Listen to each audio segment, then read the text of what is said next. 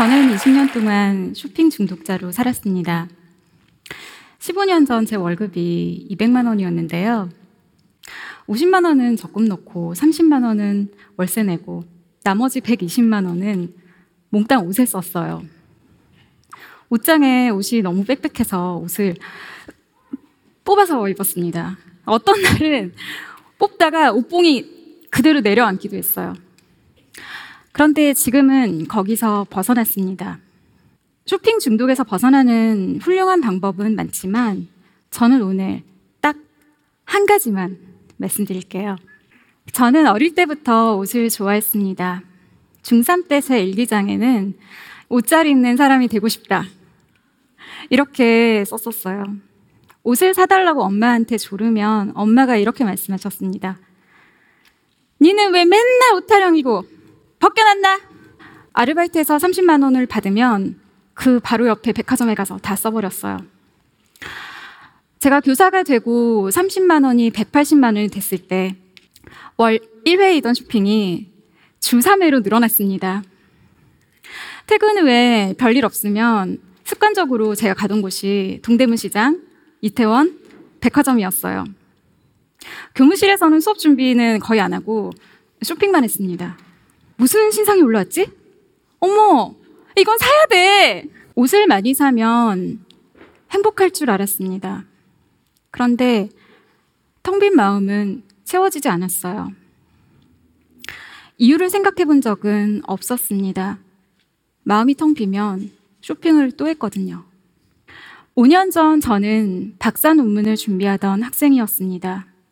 그때 하필이면 우울증이 그때 왔어요. 저는 제가 하루에 3시간이나 올수 있다는 걸 그때 처음 알았어요.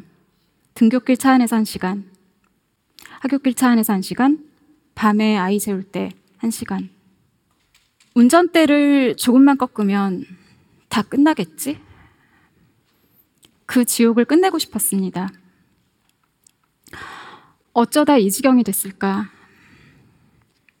정신과에 갔어요. 선생님은 항상 사소한 걸 물어보시더라고요. 어느 날 이렇게 물어보셨습니다. 최유리 씨는 왜 옷을 좋아하죠?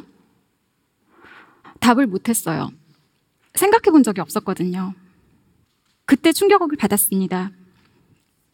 나는 옷을 좋아하면서 왜 한 번도 왜 좋아하는지 질문을 던져본 적이 없었을까? 문득 가족들의 말이 떠올랐어요. 옷 좀 그만 사고 제발 정신 좀 차려라. 패션쇼 아냐? 왜 야단만 치고 한 번도 물어봐 주질 않았을까? 생각을 바꿨습니다. 아무도 물어봐 주지 않으면 내가 물어보자. 최유리, 너는 왜 옷이 좋았어? 근데 그때도 대답을 못 하겠더라고요. 그래서 질문을 작게 던지기로 했습니다. 왜 그렇게 다양한 옷을 샀어? 멀리 보야 좋은지 몰랐나 봐. 장롱에 모셔둘 비싼 가방을 왜 샀어? 특별한 사람이 되고 싶었나 봐. 왜 사도 사도 고팠을까? 엄마한테 혼난 나를 달래주고 싶었나 봐. 답을 하다 보니 궁금한 게 생겼습니다. 넌 언제 행복하니? 넌 누구니? 어쩌다 이 지경이 됐을까? 라는 질문은 이렇게 바뀌었습니다. 나는 누구일까? 가족들은 항상 제가 문제라고 했어요. 너는 허영심이 많아. 너 낭비하는 습관 그거 진짜 문제야. 저도 동의했었어요.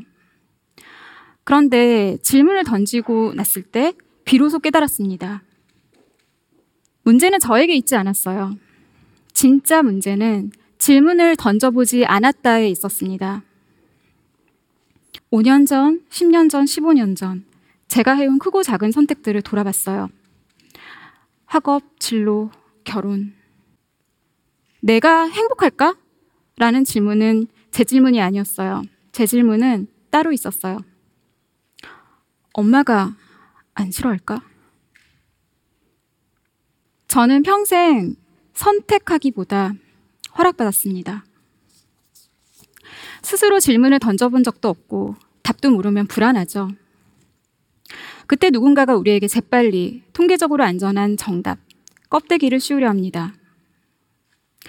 학교 이름, 학위, 좋은 직장, 비싼 물건. 이걸 따라가. 그러면 우리는 그 껍데기를 써요. 저도 살면서 많은 껍데기를 써왔습니다. 5년 전 제가 쓰려고 했던 껍데기는 박사 학위였어요. 난 언제 행복할까? 의 답이 박사 학위는 아니었죠. 옷장이 꽉 차도 마음이 텅 비었던 이유는 난 언제 행복할까? 한 번도 질문을 던져본 적이 없기 때문이었습니다. 노트에 이렇게 적었습니다. 최유리, 쇼핑 중독은 네 잘못이 아니었어. 내가 거기서 널 꼭 꺼내줄게.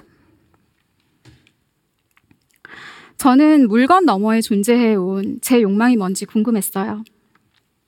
나는 누구인가? 답하기 되게 어려운 질문이죠.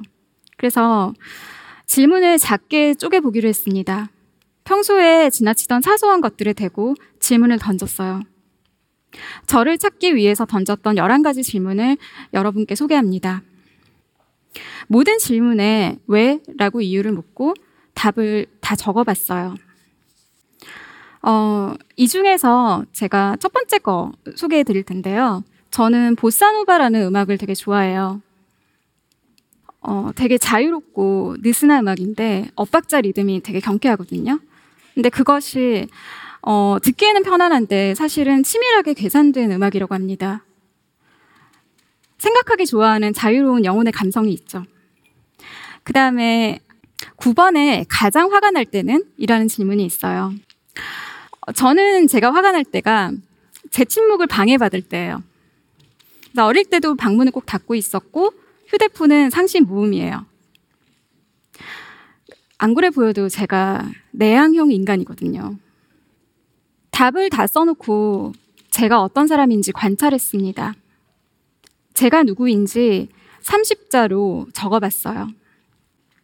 세상이 아름다워지는데 기여하고 싶은 조용하고 비탁한 시선의 자유로운 영혼. 이거를 두 단어로 다시 줄여봤습니다. 조용한 말괄량이. 4년 전부터 제가 쓰고 있는 제 별명이에요. 그리고 제 정체성이죠. 정체성을 찾고 나자 새로운 사실이 보였습니다. 아, 내 욕망은 독특하고 아름다운 걸 추구하는 거였구나. 그래서 자꾸 독특하고 아름다운 물건을 사려고 했구나. 조용한 말괄량이라는 정체성을 찾은 후 저를 부끄러워하지 않기로 했어요. 내친 김에 제 욕망에 충실해 보기로 했습니다. 독특하고 아름다운 일을 버려보기로 했어요. 가장 먼저 생각난 건 다른 분의 정체성을 찾아드리고 그 정체성에 맞는 옷을 권해주는 사람이 되는 거였어요. 정체성을 몰라서 어떻게 살아야 될지, 어떤 옷을 입을지 모르는 문제는 나 혼자만의 문제가 아니겠지? 저는 그렇게 세상에 없던 새로운 직업을 만들었습니다. 패션 힐러예요. 쇼핑 중독에서 벗어날 수 있었던 저의 비결. 바로 질문하기였습니다. 진짜 원하는 것이 뭔지 물어보고 답을 찾은 후 행동에 옮기자 옷 욕심이 줄어들었어요. 이제 저에게 필요한 옷은 조용한 말괄량의 옷인데요. 제 옷장에 이미 다 있어요. 이번 가을에 제가 산 거는 속옷밖에 없었습니다. 제가 원한 건 옷이 아니었어요. 제가 원한 건 뭔가 다른 삶이었습니다. 바로 나다운 삶이죠. 저는 제 껍데기가 마음에 안 들었나 봐요. 그런데 그거를 차마 벗을 용기가 없어서 삶을 바꾸는 대신 물건을 자꾸 샀습니다. 제 인생 전체를 돌아봤고요. 제가 해온 크고 작은 선택들을 모두 돌아보면서 질문을 던지고 답을 썼어요. 그래서 박사 논문을 얻고 인생 논문을 썼습니다. 그 책이 샤넬백을 버린 날 새로운 삶이 시작됐다라는 책이에요. 이 책의 메시지를 한마디로 요약하면 껍데기를 벗으세요입니다. 좋아하는 것을 택하려 할 때 누군가 껍데기를 들이밀죠. 너 참 용감하다. 우리는 또 불안해질 수 있습니다. 그런데 에리 프롬이 이런 말을 했어요. 매력의 원동력은 자발성이다. 정말 좋아하는 일을 하면 그 열정에 사람들이 끌려와요. 아무도 안 시켰는데 정말 재밌게 놀고 있는 어린애들 보면서 웃어본 적 있지 않으세요?